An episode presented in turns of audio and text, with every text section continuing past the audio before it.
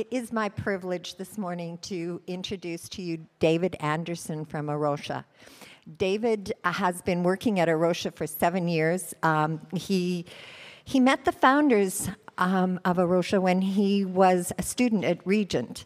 And then he and his wife, Shauna, who's also here with us today, um, went out to Bowen Island where they pastored a church there for seven years. A church, he tells me, very similar to our little church as well. And David is here to share a biblical, biblical version, uh, vision for the environmental stewardship. And it goes hand in hand with what we've been creating with our garden.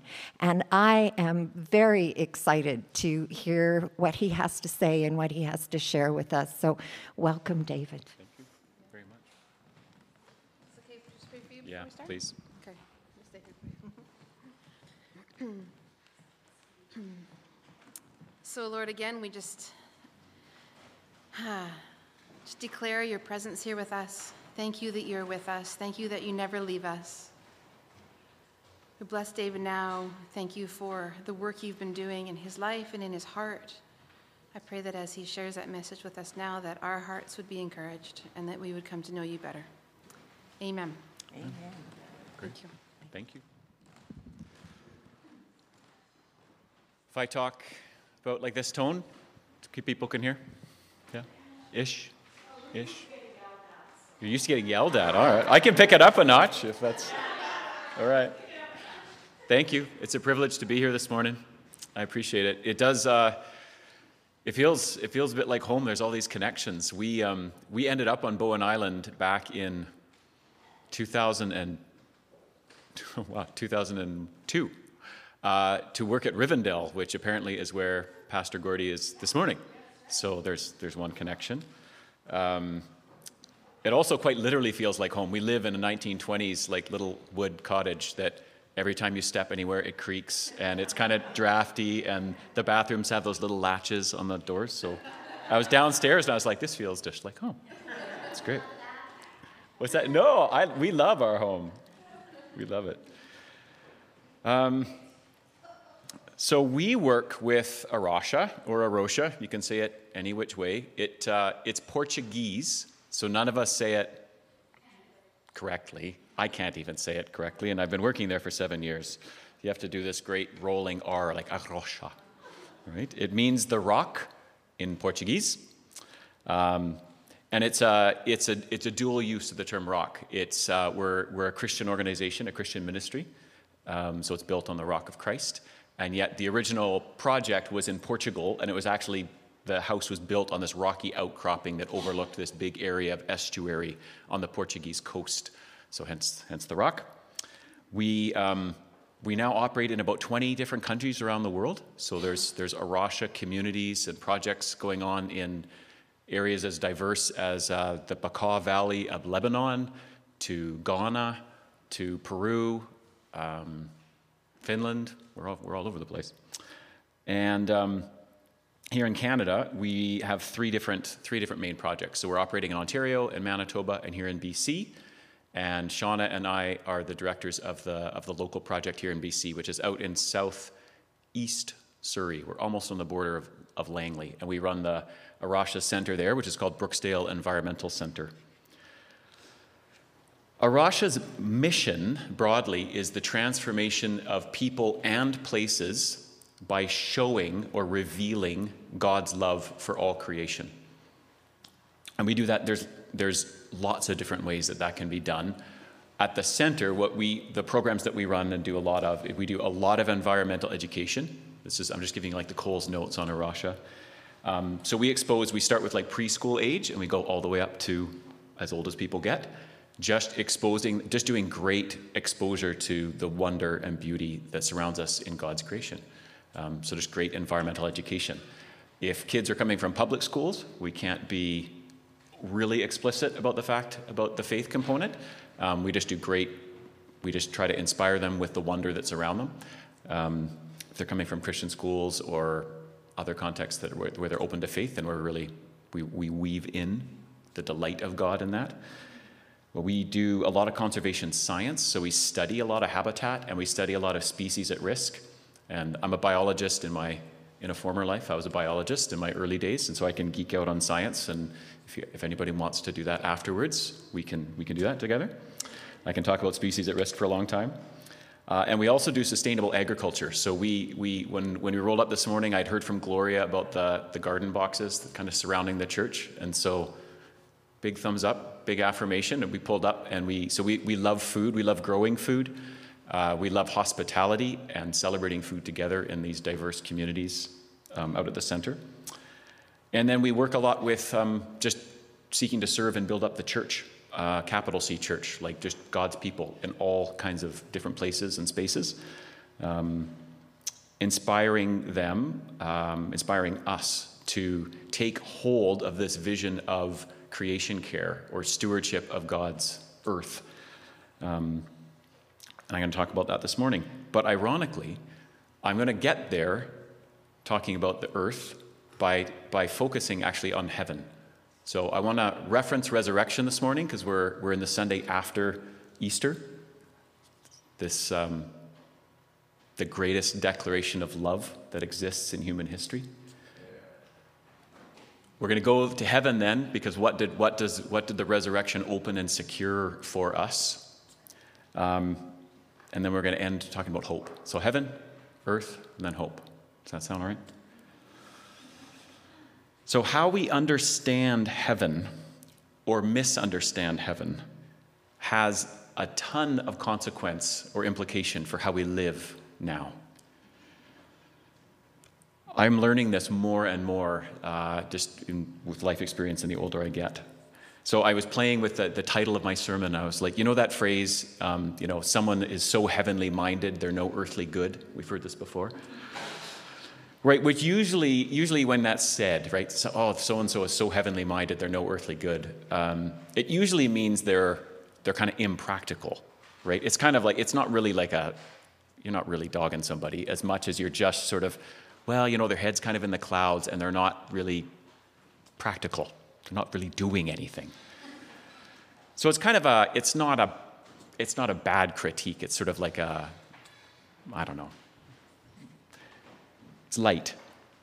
But, um, but somebody can be so heavenly minded in the sense of misunderstanding heaven that they really are no earthly good, and not just no earthly good, but tremendously harmful to the earth. Okay, so in the early 80s, there was a fellow called James Watt. He was the US Secretary of the, of the Interior. So he worked with Reagan really closely. I'm not going to do a bunch of political commentary. Um, he was also a very open uh, about his faith. He was a Christian man. His understanding as the Secretary of the Interior, so he had control over all, well, not control, but he had significant influence over all federal lands in the United States, which is immense. And he stood before Congress at one point and, and in a speech actually said that, that we as, human, as humans, and he as a citizen in the United States, had, had a duty to extract resources as fast as we possibly could on federal lands in order that we might hasten the day of Christ's return. Yeah. I'm glad you had that uh, if it was neutral, I was going to have to go in a different direction. right, so here's somebody who understands a certain understanding of Christian faith and Christian future, uh, and a certain understanding of heaven and hastening heaven down. And yet, the outworking of that was actually uh, removing an enormous amount of safeguards that currently, up until that point, had been on federal lands around mining, timber extraction, all sorts of resource extraction. Now, I'm not, I'm not criticizing resource extraction. I'm simply saying that understanding that actually we should, we should use what we've got as fast as we can and, and actually degrade land in order to create a kind of climate that might hasten Christ's return. That is a really warped understanding of who Jesus is and our place here on earth. I'm glad I'm seeing some nods. And it's an understanding that is still in place right? The policies that he set down and influenced in the early 80s are still being worked out today. I would love, and in fact, I think more often than not, this is the case. I would love there to be a phrase, you know, they, i.e., Christians, those that follow Jesus, are so heavenly minded, they're full of earthly good, right? And I think this morning we've been participating in that. So, my hope this morning, Holy Spirit, is that, as Paul said to the Romans, that you Holy One, would free us from the patterns of the world, the way that the world and the worldly uh, understand heaven or understand eternity. And that we might be transformed and, participate through the renewing of our minds in the transformation on earth and the kingdom being brought to bear on earth as it is in heaven. Yeah? So let's start with a bit of an exercise. When I and this is actually, I want participation, it's not rhetorical. You seem like a participation church. When I say heaven, what comes to mind? What images, associations? Heaven. Up? Good, yeah. Angels? Sunlight. Nice, yeah. Perfection. God. No more pain. Untouched or perfect nature. I'm going to be younger. That's good. Oh, I like that. Sorry? Loved ones. Thank you. Amen. Yeah. Praise. So I have to confess, when I, my imagination, I mean, I meant that prayer when I say, Lord, redeem our imaginations re- renew our imaginations so that, so that our understandings of heaven can actually be informed and transformed by like the biblical, by biblical imagination, by biblical reality. Um, I say that because my imagination for much of my life, and I st- can struggle to now, is stunted when it comes to heaven. Right? I identify Darrell Johnson, who's a local pastor um, and who wrote a fantastic book on the Lord's Prayer. He said as a kid he did not like the phrase in the Lord's Prayer, you know, Our Father in heaven, because it seemed to suggest to him that God was like way up there, way far away, either far away future, like I'm going to heaven, you know, when I pass, or far away, like distant, sort of like, and the image that comes to my mind is like Mount Olympus, you know, like some kind of Greek philosophical understanding of heaven. God as an old man far up, you know, above a cloud cover. There's been lots of cloud cover right now. yeah, yeah, there we are. But for a first century Palestinian who would be hearing Jesus teaching, Our Father in heaven, hallowed be thy name. When, when a first century Palestinian heard that phrase in heaven or in the heavenlies, they didn't think far away. They didn't think way up. They didn't think future. When they heard in, in heaven or in the heavenlies, what they heard was all around us, very close at hand, as real as what we see and touch, but the unseen, normally unseen dimension of reality that's all around us. Isaiah 66 says, and the Lord is speaking in the passage Heaven is my throne and the earth is my footstool. Both heaven and earth are the dwelling place of God. Created by God, indwelt by God. But heaven, biblically, often is associated with like the throne of God or the full rule or fullest manifestation of God. So when we pray, Our Father in heaven or in the heavenlies, all around us, normally unseen, but very close at hand, Your kingdom come, Your will be done, on earth as it is in heaven. We're saying, Lord, in the heavenlies where you reside fully, where you're fully manifest, would you break through the veil between us and heaven right now. not remove us from where we are, but break in from where you are with your character, your goodness, your grace, your power. Break in now, here. I find that understanding of heaven enormously helpful.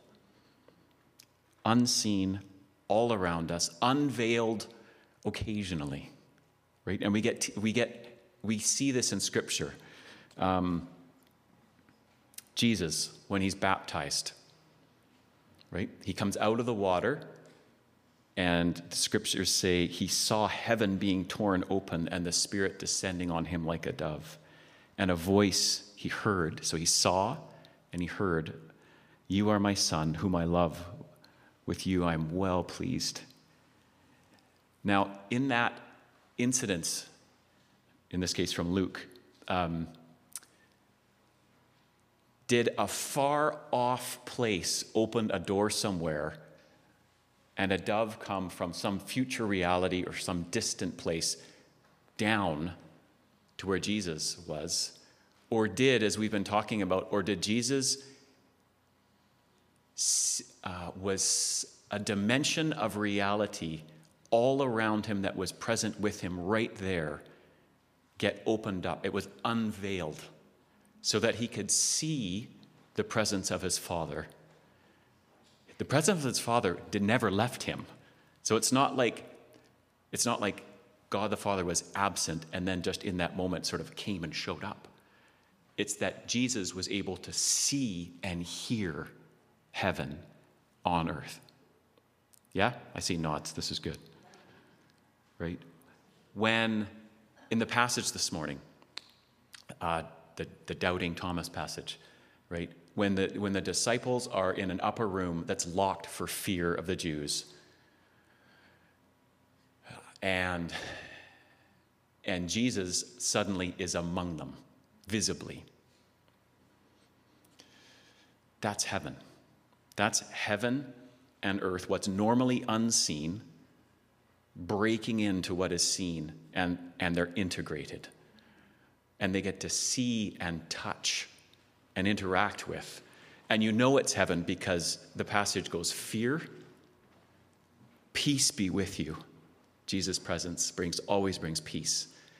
And the passage closes with, and they were filled with great joy. Doesn't that, I mean that happens on a Sunday morning, right? We come in often from our being, I don't know, we carry our fears, we carry our anxieties, we carry the weight of the day to day. We come into a space, we gather with a people, and we open ourselves, our fears, our, our laments, our joys, our thanksgiving, we open them up to Jesus, and we say, Jesus, grant us your peace. And more often than not, because God is faithful, he says to us in a variety of ways in this kind of space, in this kind of community, Peace be with you. And we leave with joy. A joy that kind of defies understanding. But there it is, it shows up. We're vulnerable, we bring our weight, and God shows up.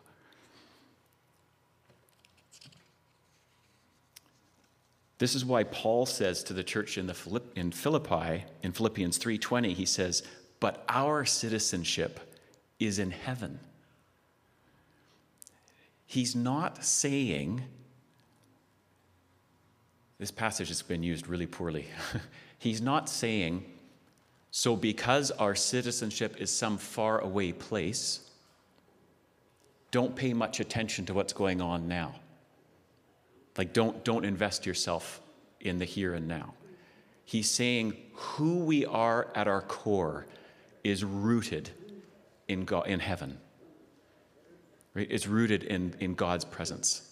And because we have that kind of security, won for us at Calvary, that security and assurance and peace grants us grace in the now to live a kind of life that looks different. It just looks different. It has more peace. It has the potential for transformation in a way that, that is different than the world.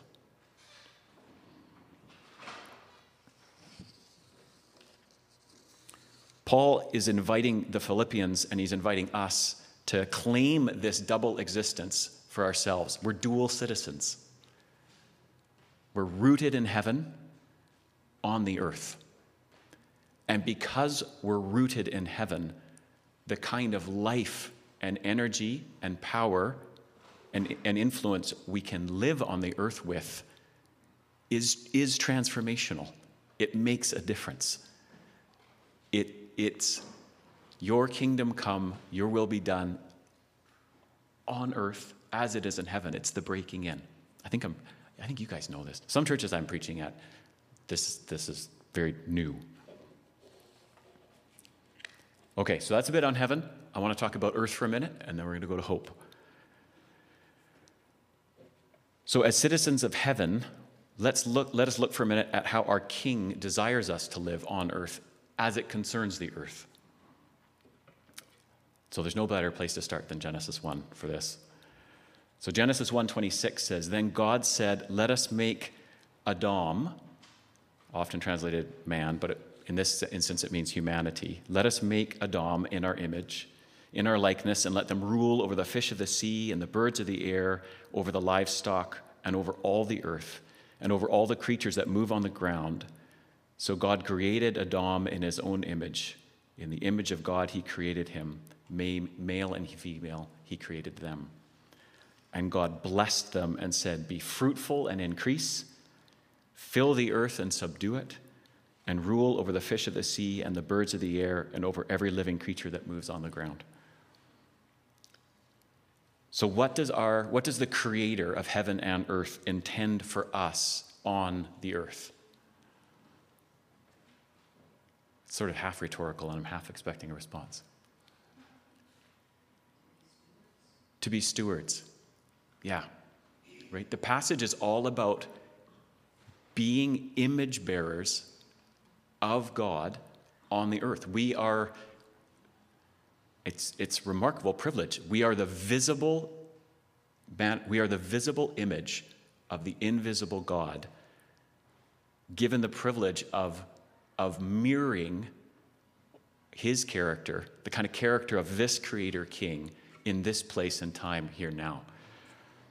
So the key then is, and this is where heaven and earth are intersected, right? If we're going to be image bearers of God on earth, we have to know who it is, our, whose image we are bearing intimately. That's the only way that we can live out this kind of joyful stewardship is to rule and exercise our power in the same manner as or in the same way as God.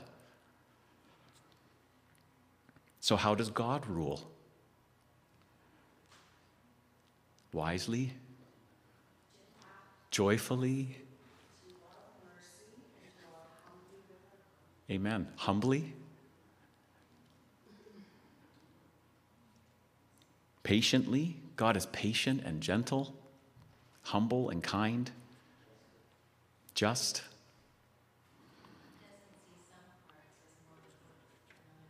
Oh, thank you. If you didn't hear that, he doesn't see some parts. In God's economy, God doesn't prioritize, oh, here's the really important bits.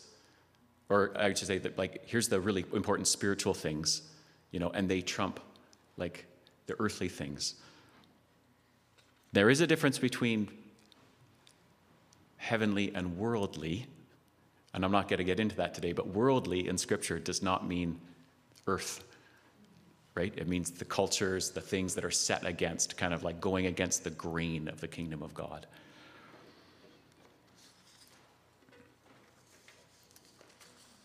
So I want to read. Um, I could go on at some length, and I'm not going to actually. I'm just going to reference this. If we were to take, if we were going to do sort of a report card on how we're doing as stewards of earth, reigning in the name of, in the character of God, it's, it's not a great report card.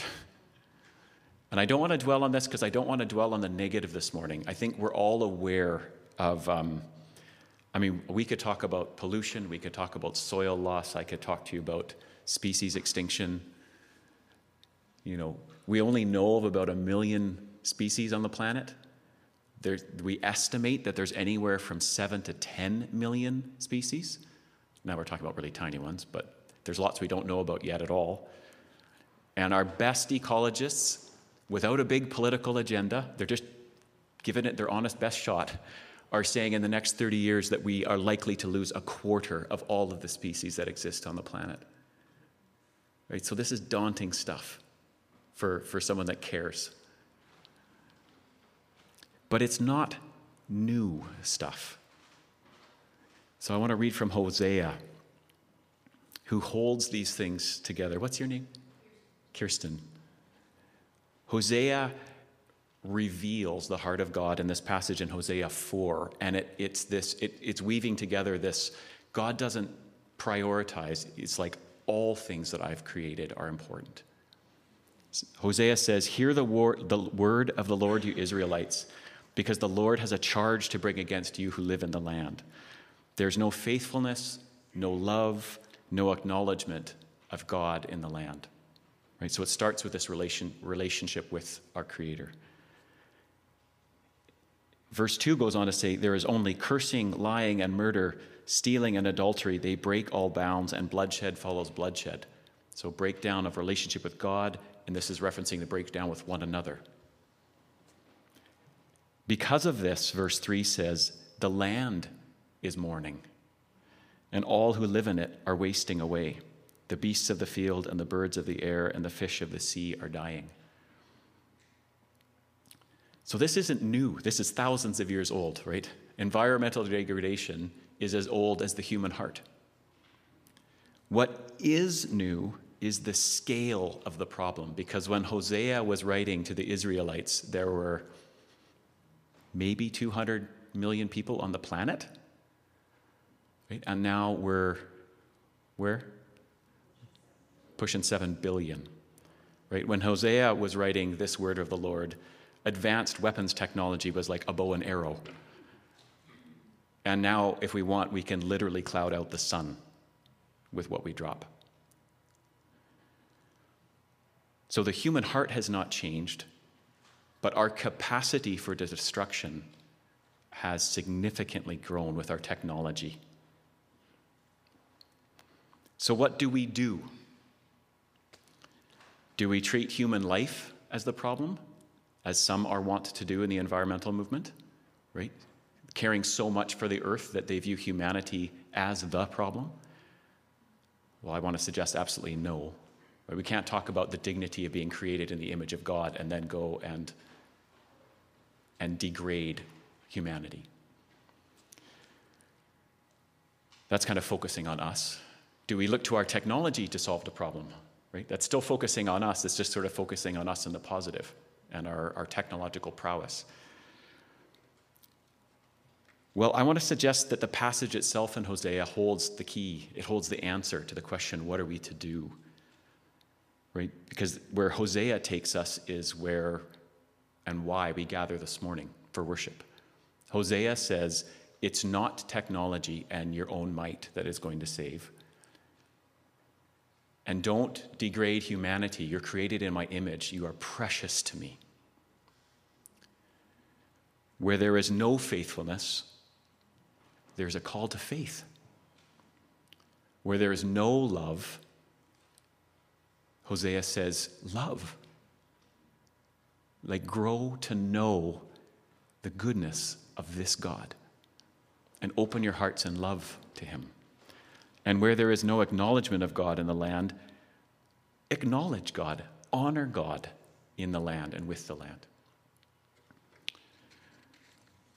The vital thing that Hosea brings and that all the prophets bring and that we bring to one another as we prophesy to one another in this context is the ultimately the solution, if you will, or the health of the earth is it's hinged upon the health of the human heart.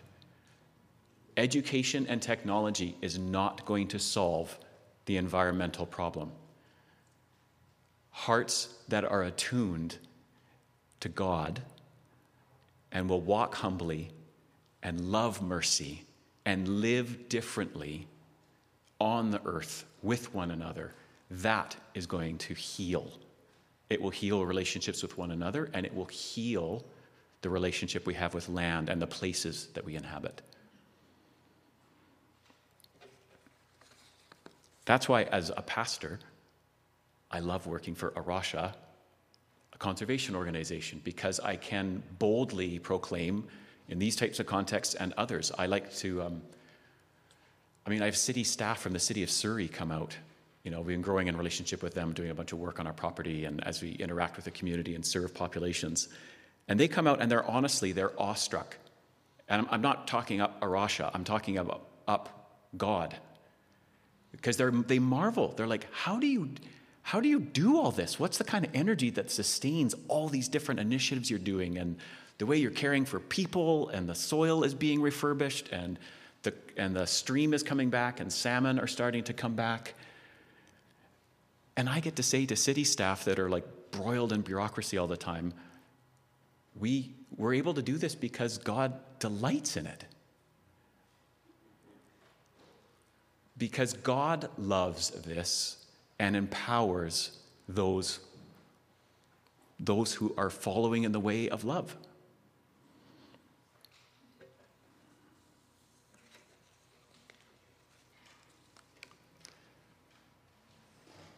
All right, by my clock, I have 11 minutes. Is that about, is that about right? I, I started late. Go longer.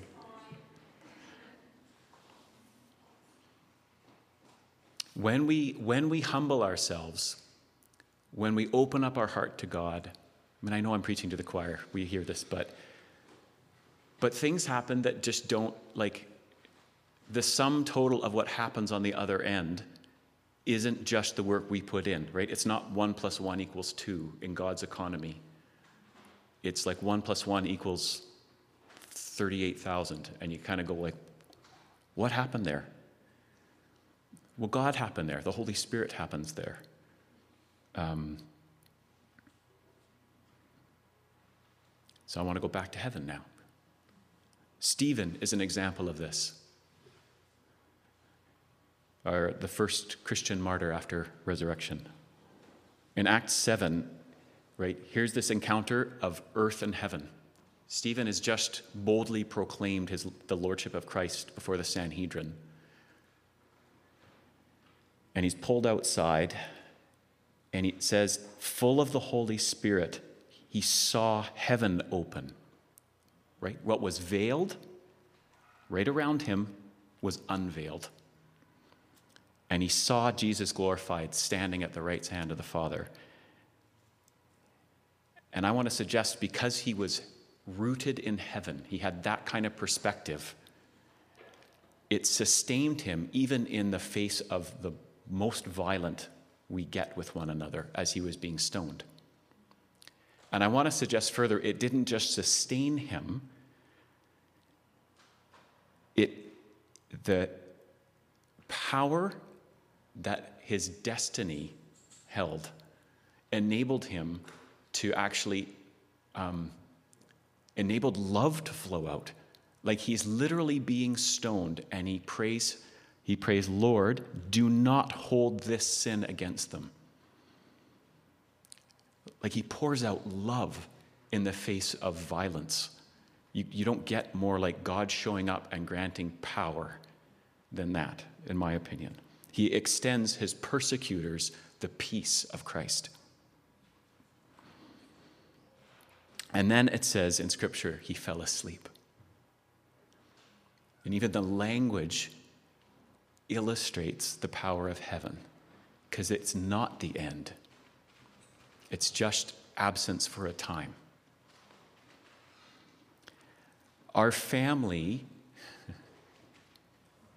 knows the valley of the shadow of death really quite intimately this past year. Right? Today, literally today, April 23rd, would have been the 11th birthday of, our, of um, Sean and I's daughter, Taya, who died almost exactly 11 months ago after an 18 month fight with a really um, hard leukemia.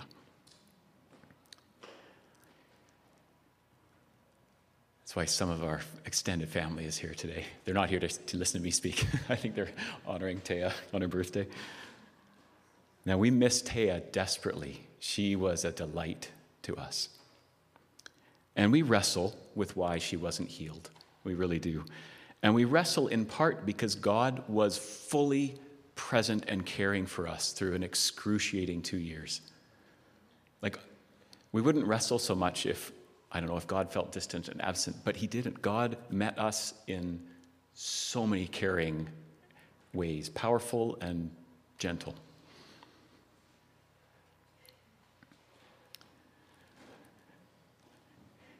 But the night she died, as we were praying over her, she'd already passed, but we didn't know how long to keep praying because we were praying like resurrection. We were going for it. I had a vision, and I don't get visions. I know I'm kind of, I know the vineyard like is charismatic. I was raised in the alliance. We don't. But in prayer, we saw I had a vision of Taya walking away from us, holding hands with someone, I don't know exactly who, her right hand in his left.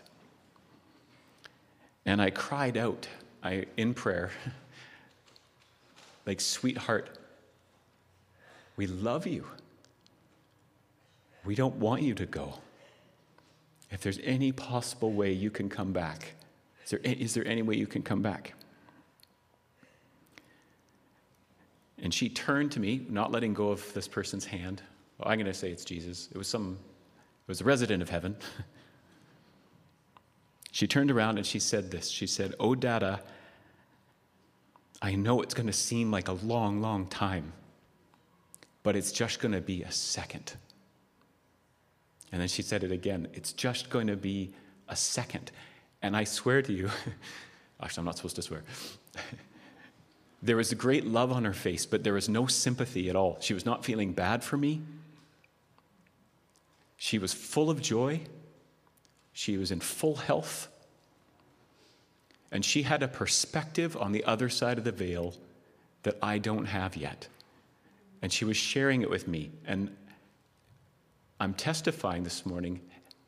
I think I saw heaven unveiled, and a word was given from heaven that brought enormous peace.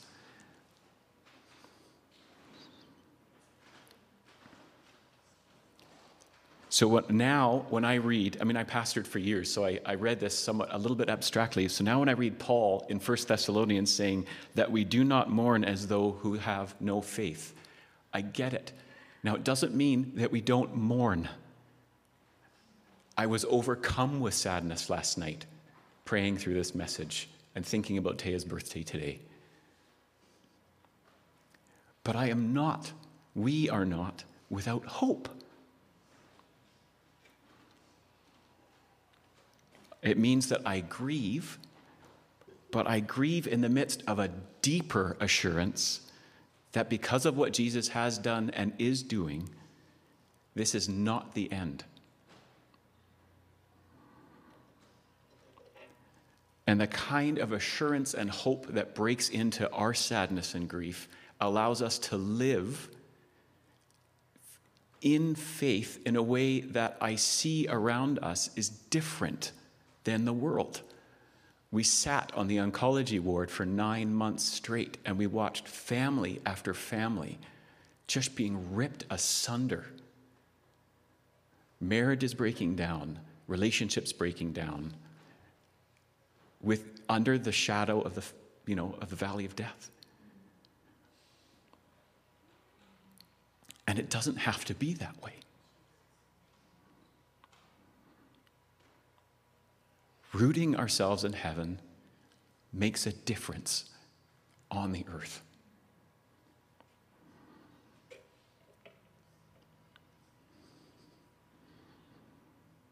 Romans 8 Paul says that creation itself is groaning, it's suffering, waiting for the children of God to be revealed. I am convinced that we're in a time when God is raising up his people. to live with hope, to live with love, to live with faith in creation and for creation. And I, in crea- when I say creation, I mean like, like all of us, not just the green bits, right? Like creation is you and me and everything else. Not primarily because we love being outside, although I do, and not primarily because it's kind of hip to be environmental in Vancouver, although it is, but because it delights the heart of God. Like it pleases God.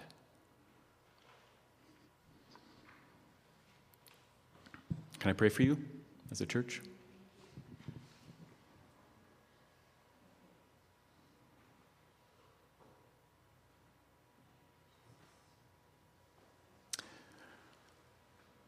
Oh, Lord God, I, I want to thank you for this community of faith before me.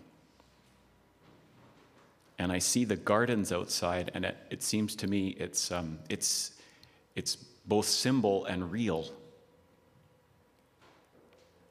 Here's this planted, rooted goodness in the midst of this neighborhood, this part of the city. And I ask you would shower your blessing and your peace and your healing presence on this people and this place. That what is tended here by you, I think of, um, I think of Mary coming to the empty tomb and turning around and thinking, thinking, Lord, that you are the gardener. well, you are a gardener, you're the creator. So garden this place, I pray. Nourish these people, the soil that is here. And may the things that grow up in it be harvested and shared, and may there be plenty. Pray that the offering that this community of faith gives to the neighborhood would just be abundant. That when it's gathered up in the end of days and counted, there'd just be baskets overflowing with the goodness that's flowed out of this place. Jesus, we give thanks that we have hope in you. And I pray that your kingdom would come, your will would be done on earth through these people in this place, such that love would be made manifest. And we ask these things and entrust them into your gentle, strong hands. Amen.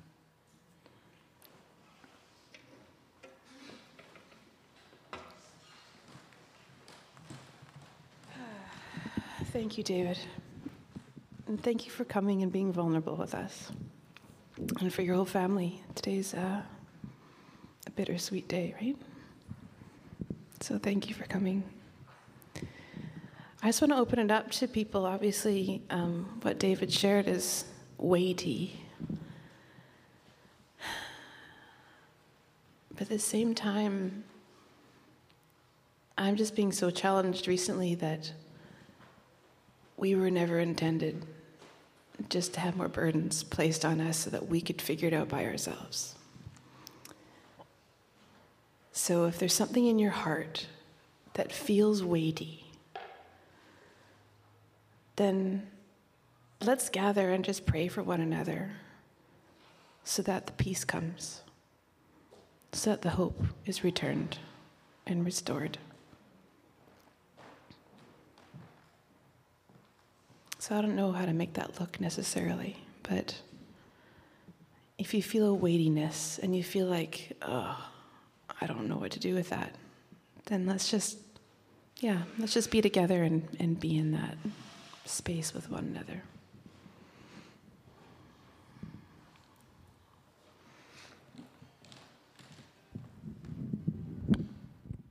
I think that it's quite a prophetic uh, moment with Stephanie. I, it wasn't just that she was grieving for the loss of many of her family.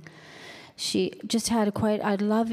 I'd love it if, and she's agreed that Stephanie is uh, one of our First Nations Nisga'a leaders here, and, and she's partnering with us, and we're believing God for more because right now First Nations people find it very difficult to come, as you know, into community because of the residential school. But just this last week, Stephanie, do you feel that you could share what you just shared with me? Would it be too difficult for you? Just maybe just explain. She was with and challenging some of her community towards the vision you've talked about it, particularly for because we believe, my husband and I really believe that the First Nations people um, have really been called to, to be the stewards of the land and in a tremendously prophetic way. And God is really calling them to really lead the charge here. So I would love it if you could pray specially for her and, and maybe make a connection with her and her community. Thank you. okay, um, so where I come from, um, a, a, bit of, I have to tell you a bit about myself. Um, I grew up in a very loving home.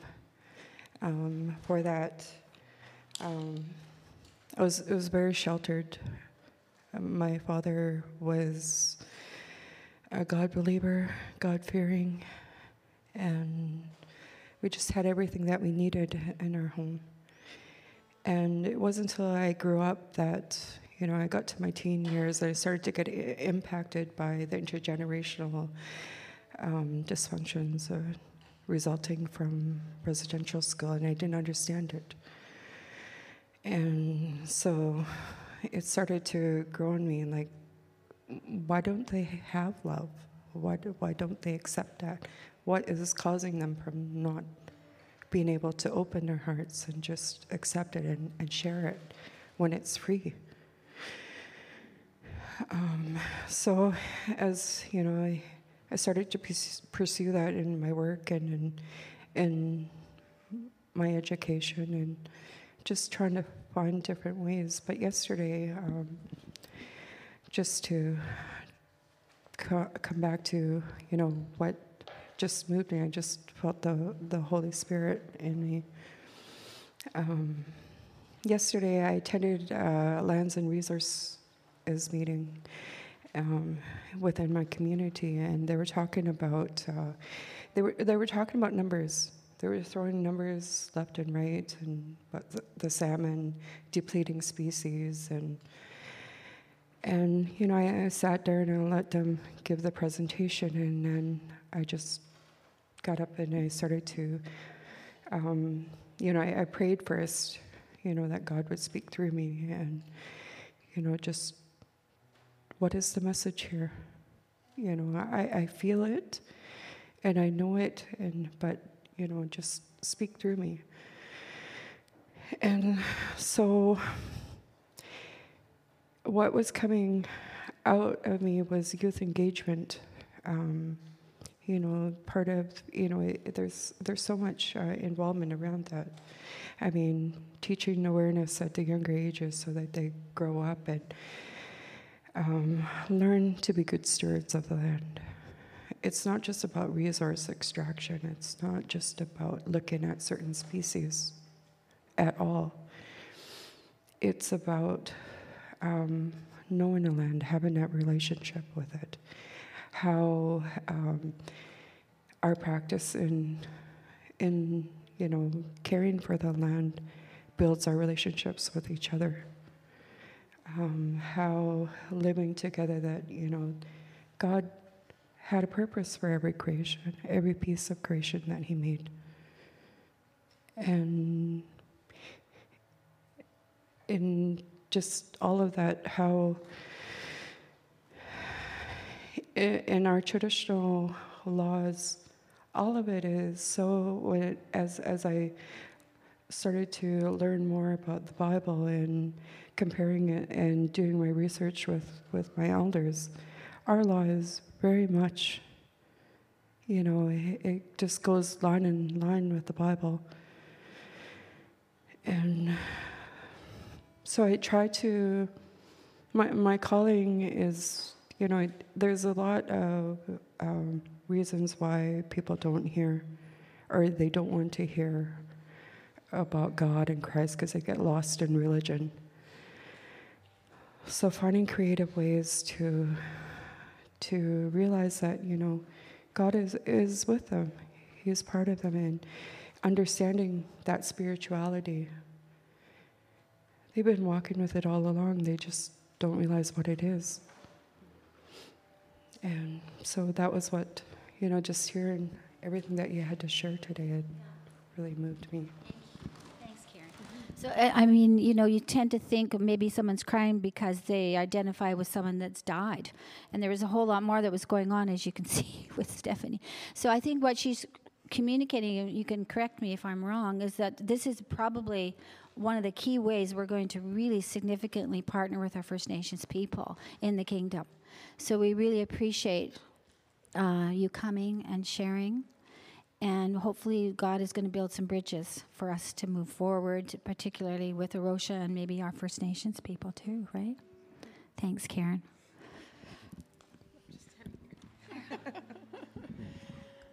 Thank you, guys.